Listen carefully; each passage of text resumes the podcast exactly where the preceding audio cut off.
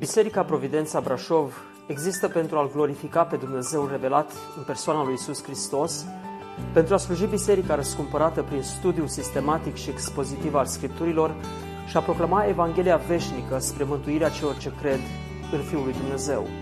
Puteți asculta și alte mesaje sau serii de prelegeri vizitând website-ul nostru www.providențabrașov.ro Pace tuturor! Sunt de acord cu ce a spus uh, Bebe că încă învățăm să funcționăm între această nouă locație. Simțim o ușoară nesiguranță, dar omul este o făptură adaptabilă. Și tocmai când ne vom adapta bine, sperăm să ne mutăm din nou. La un moment dat trecuse prin mintea mea dacă n-ar fi bine să ne mutăm în fiecare an dintr-o locație într-alta. E ceva aici. Uh, probabil am devenit cunoscuți mai bine într-un oraș. Uh, o astfel de migrare dintr-un loc într-altul uh, devine un fenomen cunoscut. Vedeți, fenomenul migrației. O lume întreagă se uită acum la cei care migrează dintr-un loc într-altul. Aș vrea să vă invit să deschidem Scriptura la Faptele Apostolilor, capitolul 2. Veți fi probabil surprinși și mă veți întreba, stai puțin, nu trebuie să fim în Luca? Suntem în Luca. Dar uh, astăzi va fi o excepție, cel puțin în dreptul meu. Evanghelia după Luca, capitolul 2, vom citi un fragment de la versetul Evanghelia după, scuzați-mă, faptele apostolilor. Vedeți uh, formarea și uh, consecvența. Uh, faptele apostolilor, capitolul 2, de la versetul 41. Cei ce au primit propovăduirea lui, a lui Petru, au fost botezați. Și în ziua aceea, la numărul ucenicilor s-a adăugat aproape 3000 de suflete. Ei stăruiau în învățătura apostolilor, în legătura frățească, în frângerea pâinii și în rugăciuni. Fiecare era plin de frică și prin apostoli se făceau multe minuni și semne. Toți cei ce credeau erau împreună, la un loc și aveau toate de obște. Își vindeau ogoarele și averile și banii îi împărțeau între toți după nevoile fiecăruia. Toți împreună erau nelipsiți de la templu și în fiecare zi frângeau pâine acasă și luau hrana cu bucurie și curăție de inimă. Ei lăudau pe Dumnezeu și erau plăcuți înaintea întregului norod. Și Domnul adăuga în fiecare zi la numărul lor pe cei ce erau mântuiți. Amin.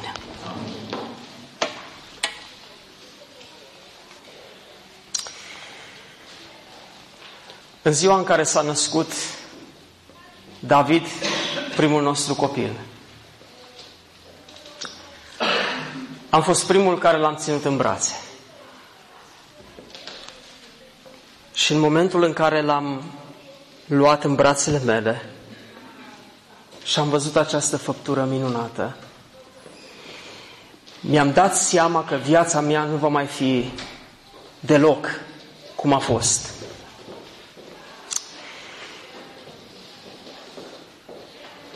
Mă simțeam nepregătit pentru asta.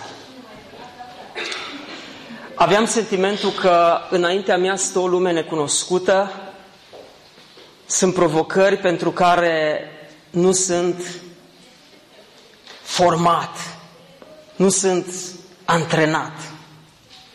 Citisem despre creșterea copiilor. Dar mai interesant a fost faptul că soția mea care a fost uh, babysitter, adică dădacă, da? sau cum dați-mi un sinonim, da? care avea grijă de copiii altor familii. Chiar și când era studentă, ea a făcut lucrul acesta. Eu am zis, dacă eu nu sunt pregătit, cel puțin ea știe. Am pe cine să mă bazez. Însă, după o vreme, mi-a spus, știi ce? Sunt șocată să constat că parcă toată experiența mea din trecut nu se mai potrivește cu copiii mei. Sunt unici. Ce vreau să vă spun? A venit o schimbare în viața noastră și a fost un moment când noi trebuia să ne reașezăm viața. Trebuia să ne recalibrăm pentru noul statut în care eram. Atunci când sunt vremuri de schimbare, când se produce o schimbare, există riscul să pornești într-o direcție bună sau să pornești într-o direcție greșită. Și cel mai bun exemplu pe care îl avem este Revoluția din 89. Când s-a produs Revoluția, când a avut loc Revoluția, a fost o mare schimbare în neamul românesc. Și acolo era punctul în care fie pornea într-o direcție bună, fie pornea într-o direcție greșită. Cum am pornit noi? Cred că nu este cazul să spun.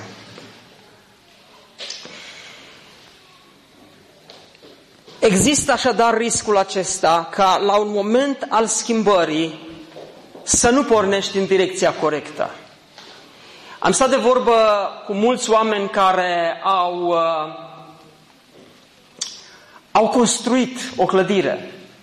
Săptămâna aceasta am stat de vorbă cu un păstor care a urmat slujirea după un păstor care a fost de ani de zile și a construit o catedrală așa de mare încât probabil este a doua clădire ca mărime uh, în comunitatea baptistă. Și el a povestit cum se născuse viziunea în mintea acestui om și a construit o metropolă, o catedrală imensă. În timpul acesta s-a constatat că se produsese o ruptură între ce gândea acest om și ce făceau și ce se întâmpla. Omul acesta avea o viziune și toată viziunea lui fusese magnetizată de proiectul acesta megaloman de a construi o clădire. Și a, a lăsat urma în urmă. Și el a mers înainte cu clădirea. Biserica a obosit. Era un proiect prea mare pentru capacitatea de gestionare a bisericii. Și acolo a fost punctul în care lucrurile au pornit într-o direcție foarte greu recuperabilă după ani și ani de zile. Dragii mei, și noi suntem într-un moment de schimbare. Poate nu așa de mare ca unul pe care îl vom trăi peste o vreme. Dar suntem într-o schimbare, nu-i așa? Ne-am mutat dintr-un loc într-alt loc și s-a așezat pe noi entuziasmul, toată lumea, uh, toată adunarea a devenit uh, un furnicar. Și vreau să vă spun, a fost extraordinar, impresionat, impresionant să, să vezi cum oamenii s-au mișcat, cum, cum totul s-a pus în, în dinamică, în mișcare. A fost, a fost frumos, a fost deosebit. A fost nemaipomenit. Dar aici riscăm ceva, dragii mei, și de aceea m-am gândit să fie un mesaj de reașezare pe o direcție corectă. Riscul nostru este dintr-o dată să polarizăm totul spre altceva decât spre ce trebuie să fie. Dintr-o dată să devenim impresionați de un loc frumos, mai confortabil, cu jaluzele albastre. Dragii mei, nu vă, nu vă pot spune ce providențială este partea asta, elementul acesta, jaluzele albastre. Mie îmi place albastru. Dar nevastă mea nu m-ar lăsa în vecii vecilor să pun jaluzele albastre în casa noastră. Asta a fost primul lucru. Când i-am trimis pozele, i-am zis, ia uite ce faine așa și... Zice, dar jaluzelele alea albastre se potrivesc. uh, în această zi, dragii mei, știți ce îmi doresc? Să ne uităm în Scriptură și aș dori să reafirmăm valorile Bisericii Providența. Va fi o primă parte în această dimineață și după masă ne vom uita spre a doua parte. Vă rog, opriți căldura, este insuportabil. Oprit-o mai rău, băgați rece. Încă ne așezăm. Uh, încă suntem în, în mișcare. Constat că unii deja începe să moțăiți, de aceea am zis că trebuie oprită uh, căldura. Deci uh, este nevoie să ne reafirmăm valorile. Acum, vreau să menționez, înainte să ne uităm în Scriptură, vreau să menționez ceva foarte important. Uitați-vă, vă rog, în ce generație trăim. Există o frământare, există o, un trend, o tendință ca bisericile să fie unice, să, să caute elemente de originalitate. Și mai ales în Statele Unite, spațiul pe care am început să-l cunosc mai bine, aprope că e o, e o obsesie ca fiecare biserică să găsească un element special, ceva prin care să fie diferită, să fie diferite de toate celelalte biserici. Și au început tot felul de mode, de etichete, uh, de viziuni pe care America cu capacitatea de, de, de, de, de propagare le exportă peste tot în lume. Și modele astea au ajuns și la noi. Și fără să fiu răutăcios sau ironic cu mișcări de tot felul, auziți despre biserici cu nume foarte ciudate, că stai și te scarpi când zici biserica XYZ, nu știu, iau ceva să nu menționez. Sau mișcarea, nu știu de care. Și oameni care vin să lanseze aceste mișcări, uitați-vă, vă rog, ce, ce fac. Au nevoie de membri. Și trag lanseta, lanseta, o deschid și aruncă în acvariile eclesiale existente, adică în bisericile existente. Și pun acolo o momială, frate, cât în cape. Sunteți pescari unii? Da. Sunteți, știți, da? Da. Aia dacă vor să, ăștia dacă vor să prindă păstră, nu se duc cu un nac, frate. Se duc cu 10 ace. Pe aceeași line, cum îi zice, fir, da? Bun momială cât de mult acolo, ca oamenii să vin. Și încet, încet, iată cum să culege și dintr-o dată se formează o biserică nouă și noi suntem mișcarea sau noi suntem biserica și pun acolo eticheta. Da? Vreau să vă spun, dragii mei, detest așa ceva. Nu-mi place. Vreau să vă spun, Biserica Providența nu trebuie să aibă alte valori. Noi trebuie să descoperim valorile pe care biserica le-a avut dintotdeauna. Noi trebuie să descoperim din Scriptură valorile care au fost lăsate de Domnul Isus.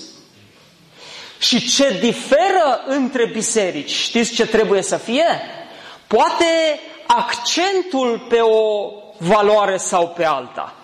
Probabil că o biserică accentuează mai mult învățătura, și știi că iubesc învățătura, știi că vor să predice Scriptura, să învețe pe alții și sunt animați de aceasta.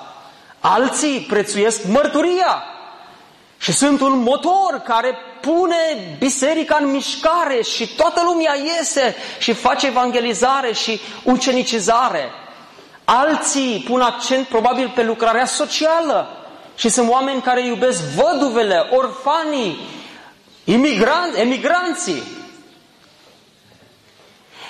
Tot ce, tot ce diferă trebuie să fie doar accentele într-o direcție sau alta, dar valorile, valorile bisericii trebuie să fie aceleași pentru toate bisericile. Și în această zi aș vrea să ne uităm la aceste valori. În dimineața aceasta ne vom uita și întrebarea noastră va fi care sunt valorile unei biserici sănătoase.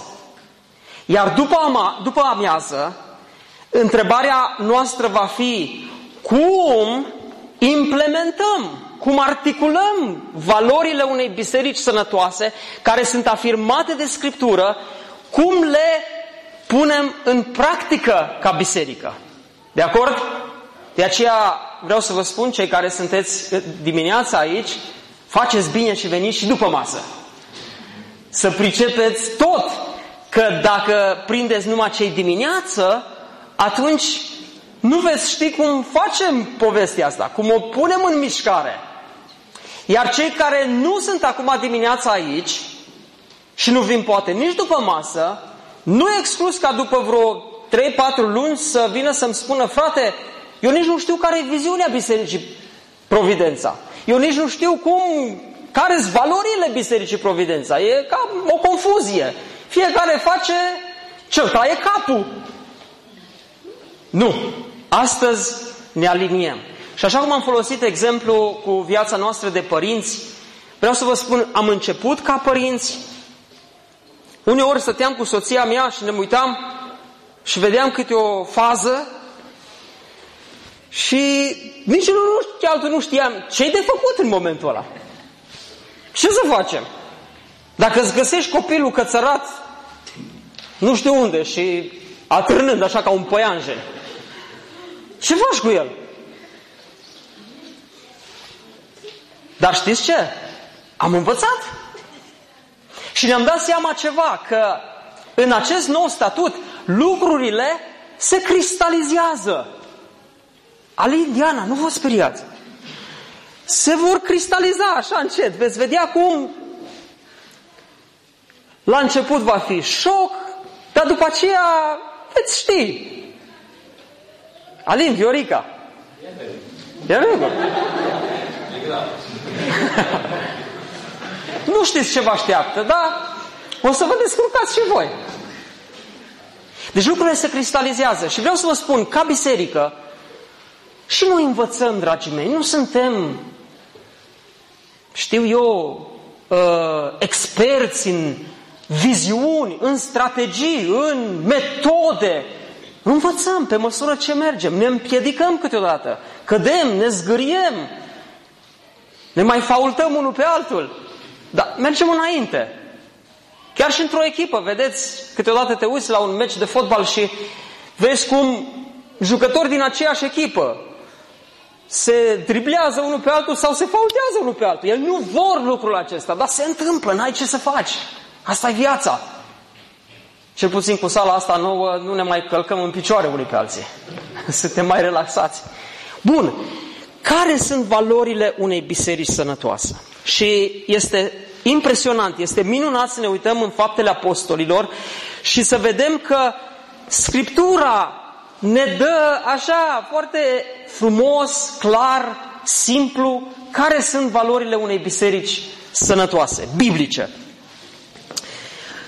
Și începem cu ce începem? Ei stăruiau în învățătura apostolilor.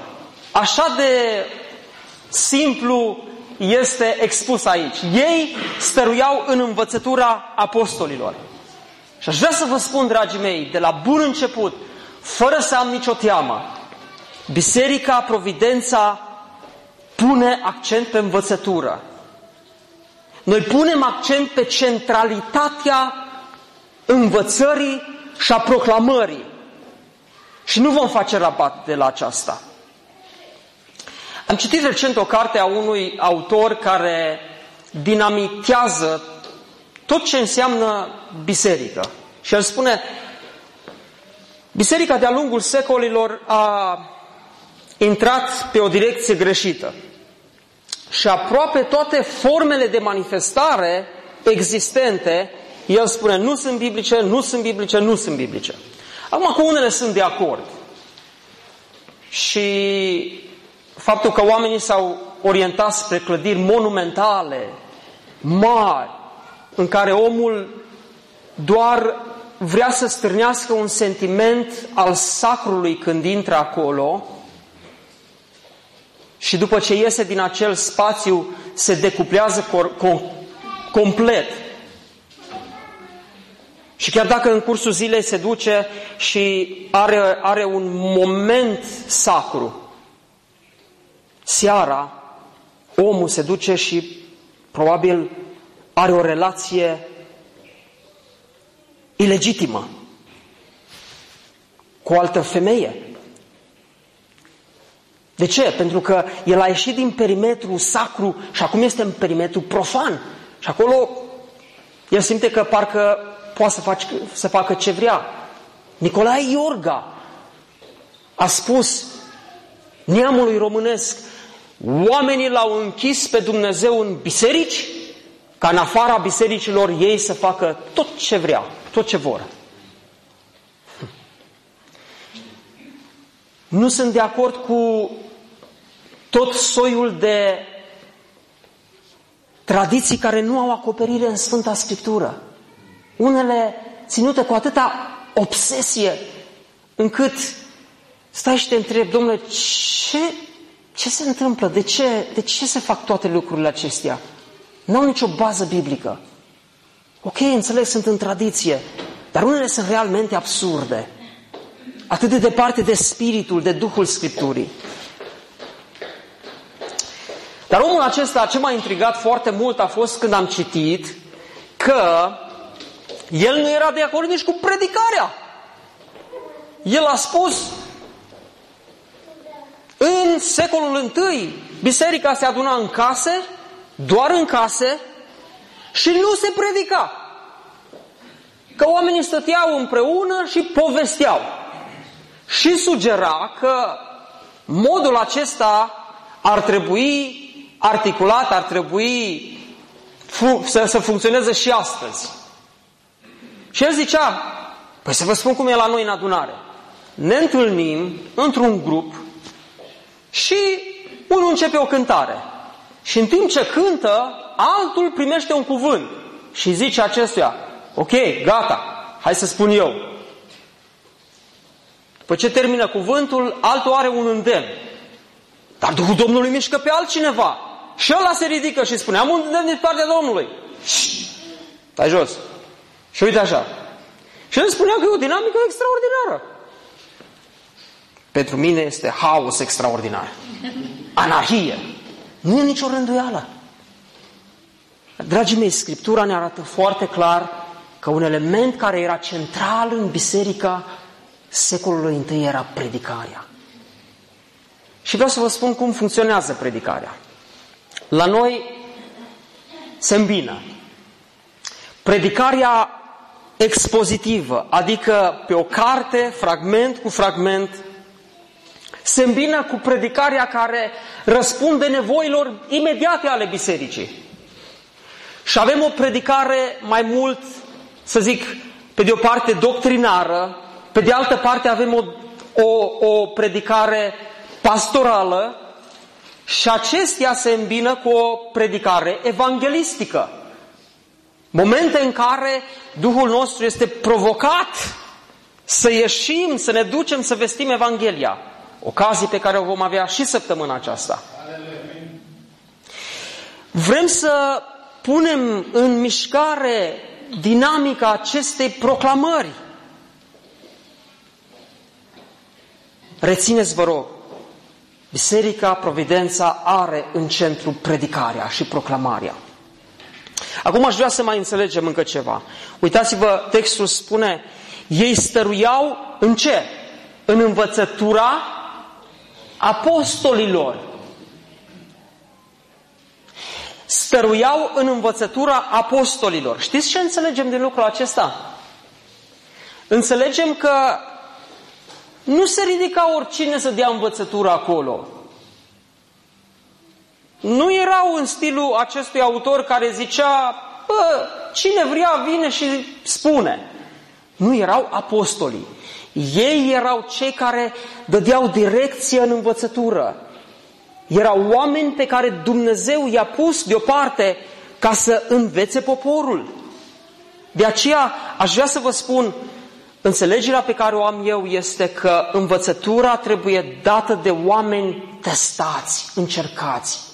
Vă aduceți aminte ce a spus Pavel lui Timotei? El spune așa, caută să te înfățișezi înaintea lui Dumnezeu ca un om încercat, testat, care împarte drept cuvântul adevărului. Sigur, aceasta nu înseamnă elitism, aceasta nu înseamnă monopol, aceasta înseamnă o responsabilitate. Și într-o adunare care are darul și potențial, există spațiu și pentru o pepinieră care formează predicatori. Există spațiu potrivit. Și va veni vremea ca din pepiniera aceasta oameni care cresc frumos și care sunt testați și încercați să aibă greutatea să predice poporului cuvântul lui Dumnezeu. Pentru că vor avea ani de formare și de testare. Deci, pe primul loc este învățătura. Aceasta este o valoare centrală a bisericii. A doua valoare. Ei stăruiau în învățătura apostolilor, în legătura frățească, în frângerea pâinii. Acum, le-am citit pe amândouă pentru că anumiți teologi, cercetători în Scripturi, consideră că legătura frățească și frângerea pâinii se îmbină, se leagă între ele. Nu le poți despărți. Legătura frățească vorbește despre unitate, da? Legătură.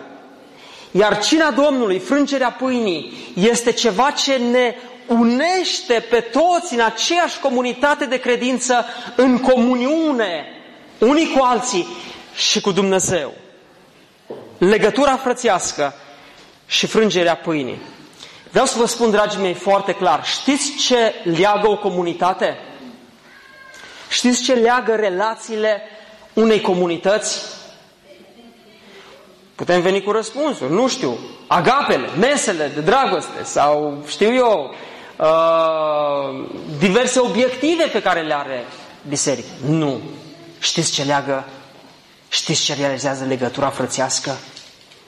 Evanghelia. Crucea este cea care a dărâmat zidul care despărțea despărțea națiune de națiune, despărțea în primul rând pe om de Dumnezeu, despărțea pe Israel de celelalte neamuri și despărțea individ de individ. E bine, crucea lui Hristos este cea care unește, cea care ne unește. Și aceasta vrea să fie realitatea aici la, Sfânta, la, la Providența. Crucea Domnului Isus Hristos, Evanghelia, să fie cea care ne unește pe toți.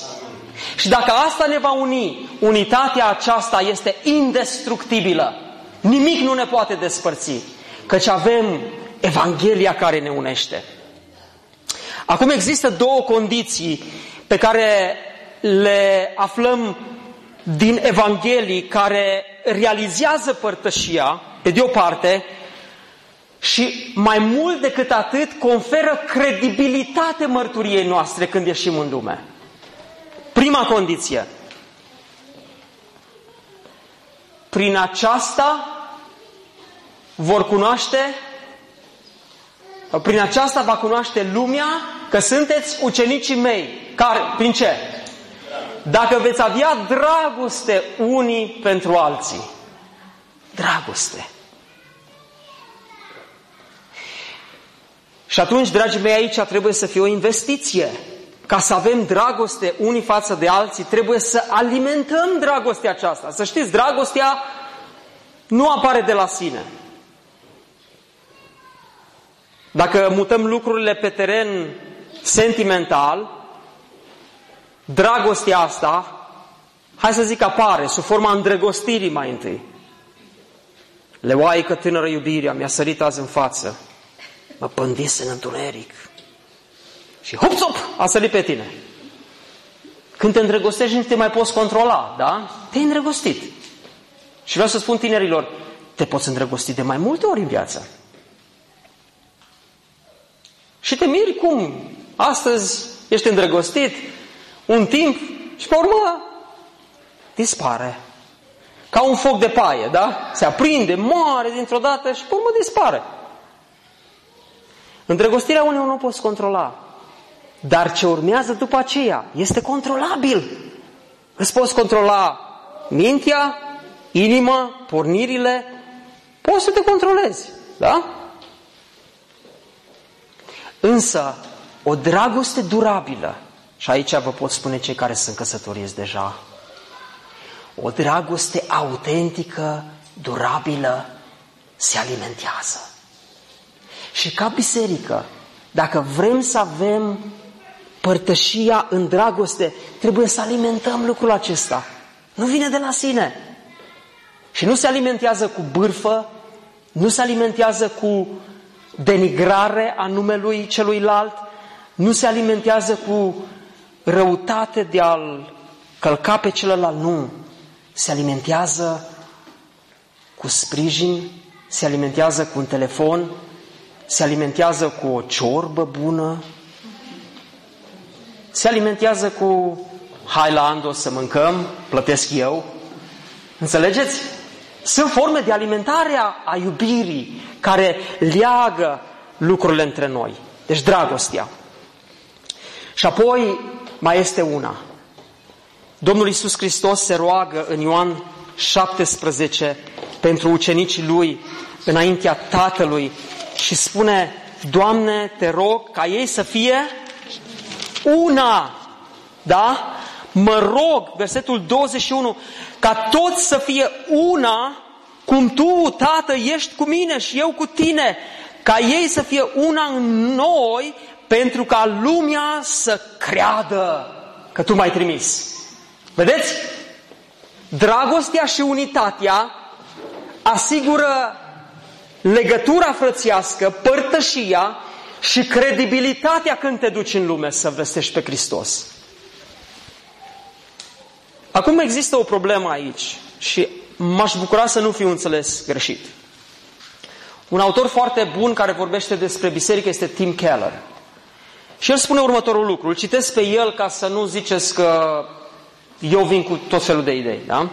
El spune, o persoană, o persoană, un membru, un caracter individual, chiar excepțional în materie de vestirea Evangheliei, ca evanghelist, da, chiar excepțional, nu poate comunica niciodată Evanghelia în lume dacă o face singur sau în numele altei entități decât biserica și nu poate comunica cu forța proclamativă cu care ar comunica-o dacă ar fi în comunitatea bisericii.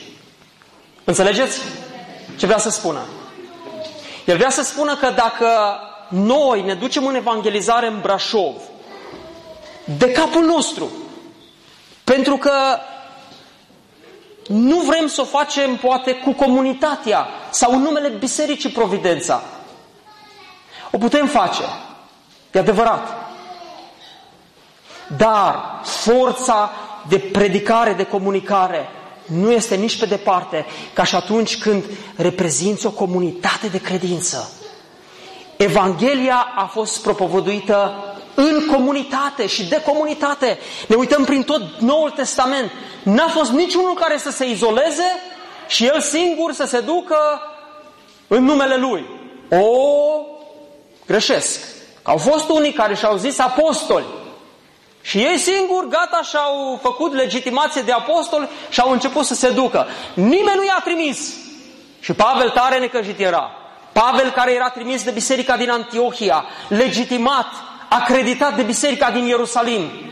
Avea probleme cu tot felul de apostoli care se duceau pe urmele lui și zăpăceau, înnebuneau bisericile. Venind cu ideile lor și numele lor. Propovăduirea, evangelizarea se face în comunitate și de comunitate.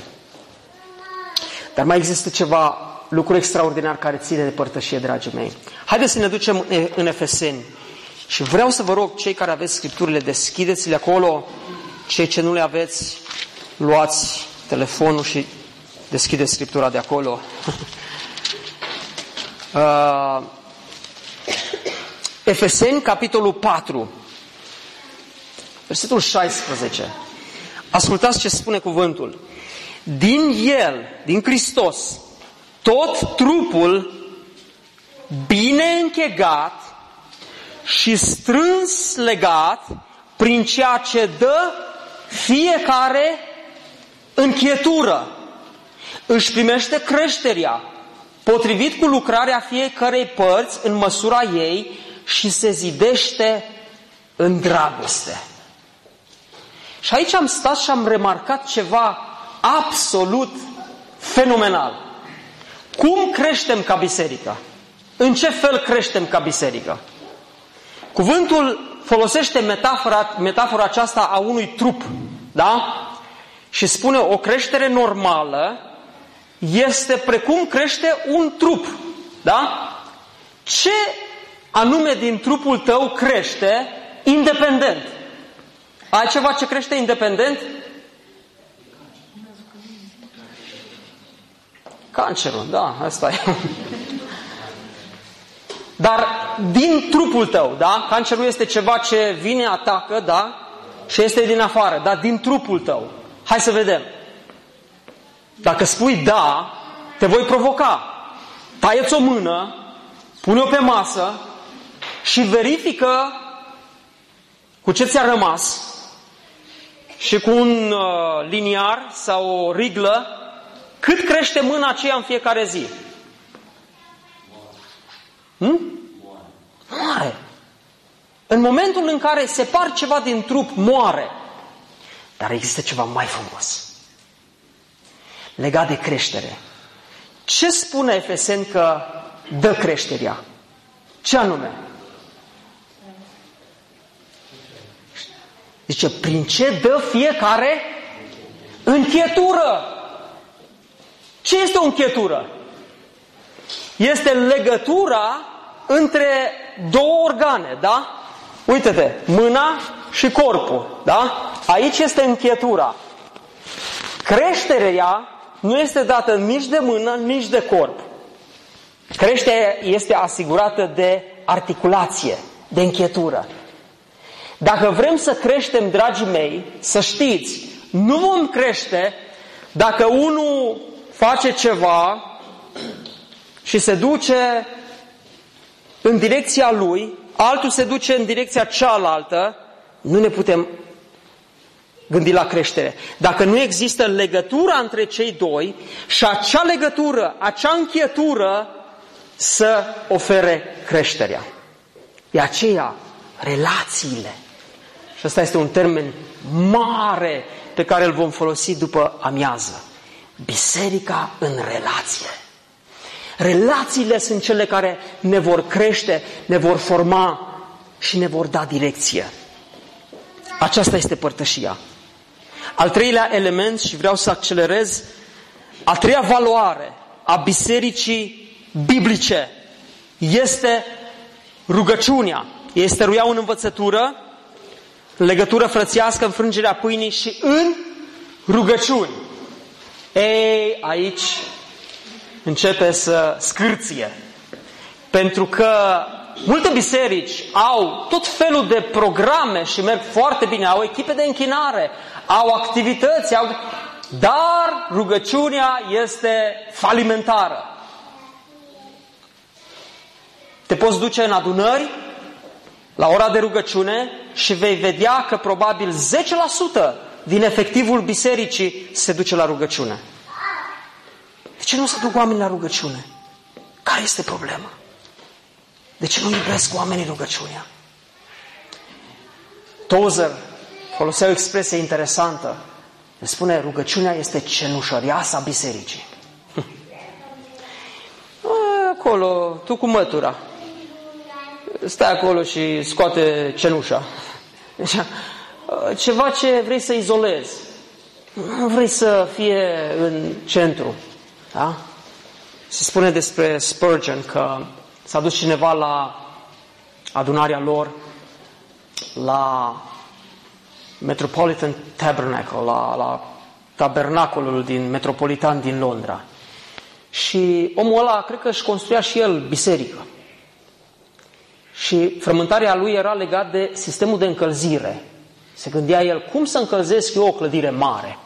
Mă duc la ăștia, la Metropolitan Tabernacle și aflu eu ce, ce au acolo, cum încălzesc.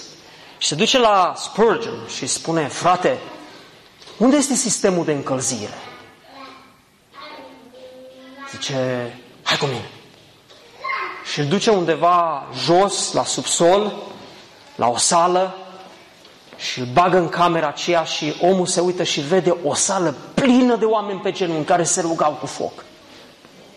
Stă și se uită în stânga, în dreapta, să vadă niște centrale agățate sau... Și că unde e? Și Spurgeon zice, aici. Aici este centrala noastră. Aici este zona unde alimentăm căldura bisericii. Și dintr-o dată omul se trezește și înțelege. Am afirmat de multe ori, motorul Bisericii Providența este rugăciunea. Ți auzit? Am afirmat de alte ori, cea mai importantă întâlnire a Bisericii Providența este întâlnirea de rugăciune. Și cu toate acestea, procentul celor prezenți la rugăciune e încă mai jos decât ce ar putea fi. Nu 100%, să înțelege, unii au slujbe și știu eu, situații critice, cursuri, studenții. Dar, hai să fim onești, ar putea fi procentul mai ridicat decât 60-65%? Oh, sunt convins. Am sentimentul câteodată că în fiecare adunare de rugăciune ar putea să mai fie încă 2-3 care pot fi cu noi. Nu e o problemă de imposibilitate, e problemă de dispo, disponibilitate. Rugăciunea. Fiecare era plin de frică și prin apostol se făceau multe semne și minuni. Toți cei ce credeau erau împreună și aveau toate de obște. Își vindeau ogoarele și averile și banii împărțeau între ei după nevoile fiecăruia. E, ghiciți despre ce vreau să spun acum. Despre dărnicie. Și asta e o problemă. Da? Dar și asta este o valoare a bisericii. Iată, o pune Scriptura aici. Dărnicia.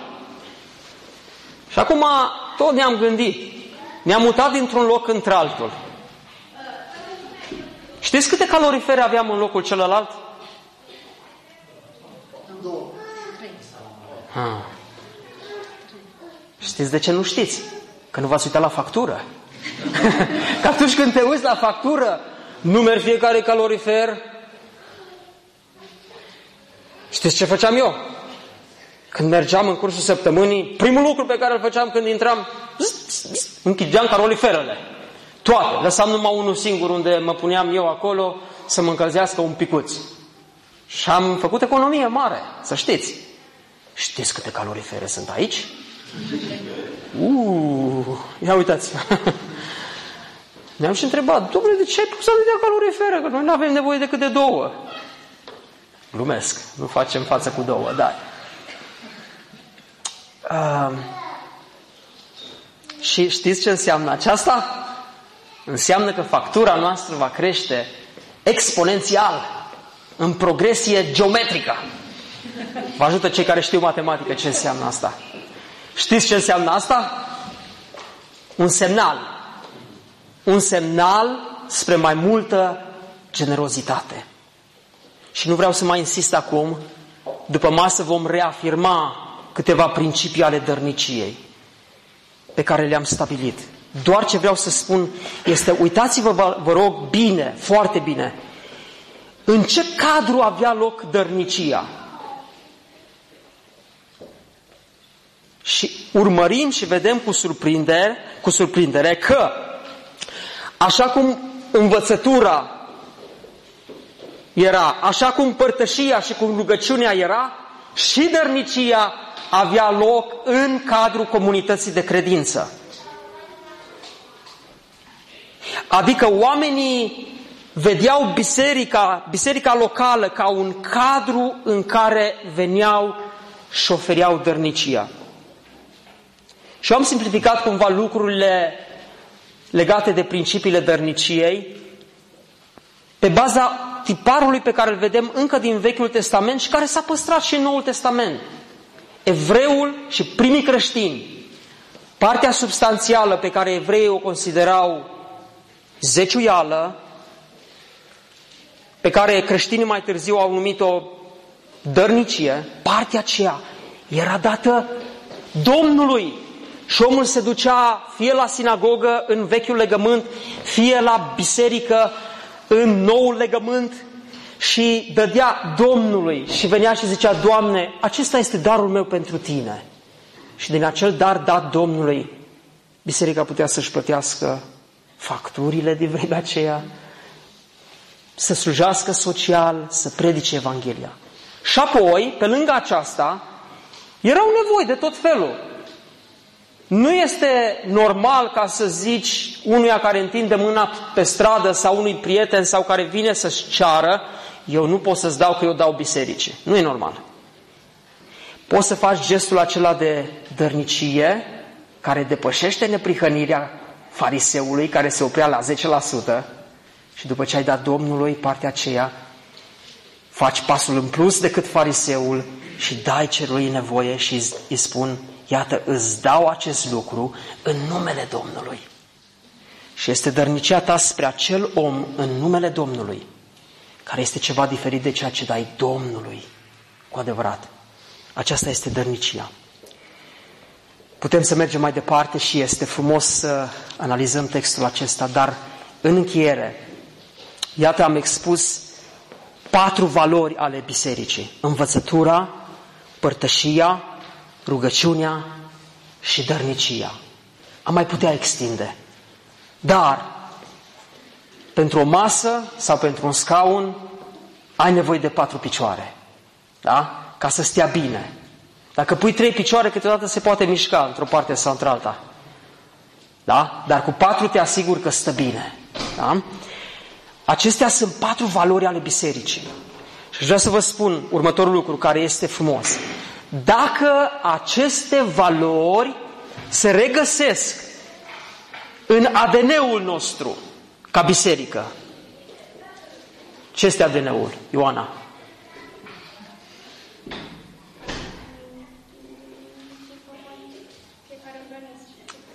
Fiecare organism are ADN-ul, da? Fără ADN-ul nu există ca persoană, da? E bine, ca biserică trebuie să avem și noi ADN-ul acesta. Să avem structura existenței noastre, a personalității noastre. Când avem ADN-ul acesta, lucrurile vor merge bine. Când avem cele patru valori, frumusețea este că ceva se întâmplă nu datorită nouă. Cuvântul spune, toți erau împreună nelipsiți de la templu, iată unitate, în fiecare zi frângeau pâine acasă, luau hrana cu bucurie și curăție de inimă. Ei lăudau pe Dumnezeu și erau plăcuți înaintea întregului norod, și dimensiunea verticală, și dimensiunea orizontală. Și cuvântul se încheie așa, și Domnul adăuga în fiecare zi la numărul lor pe cei ce erau mântuiți. Cine? Biserica? Nu, Domnul. Aceasta înseamnă că atunci când noi avem în structura noastră existențială, ca biserică, aceste valori, Domnul adaugă. Nu este efortul nostru, nu este frământarea noastră, nu este zbaterea noastră. Noi trebuie să funcționăm așa. Învățătură, aici pro, uh, învățăm, proclamare, ne ducem în afară și proclamăm celor pierduți părtășie în unitate, în dragoste, rugăciune, motorul și dărnicia ca să putem susține întreaga lucrare. Și atunci Domnul adaugă la poporul său. Acestea sunt valorile bisericii biblice. Nu sunt valorile unei biserici, sunt valorile întregii biserici. Dar după amiază ne vom uita cum le punem în practică și vă invit să veniți și să vedeți cum articulăm aceste valori. Amin? Amin.